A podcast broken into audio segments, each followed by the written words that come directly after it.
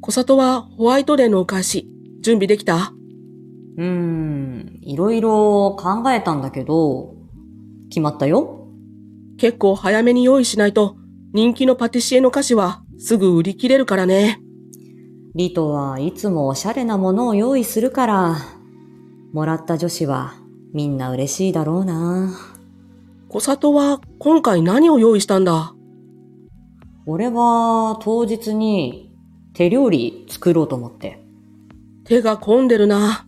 何を作るのホイコーロホイコーローえ、まさかの食事。ー。もちろんご飯も炊くよ。おかずだけだと寂しいだろうああ、うん。まあ、そうだね。リトにもタッパーに詰めて届けるよ。おお、ありがとう。ご飯は大盛りがいいかな少なめでいいって。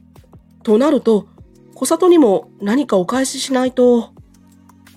じゃあさ、今度リトも何か作って。菓子作り得意だろそんなのでいいのか。わかった。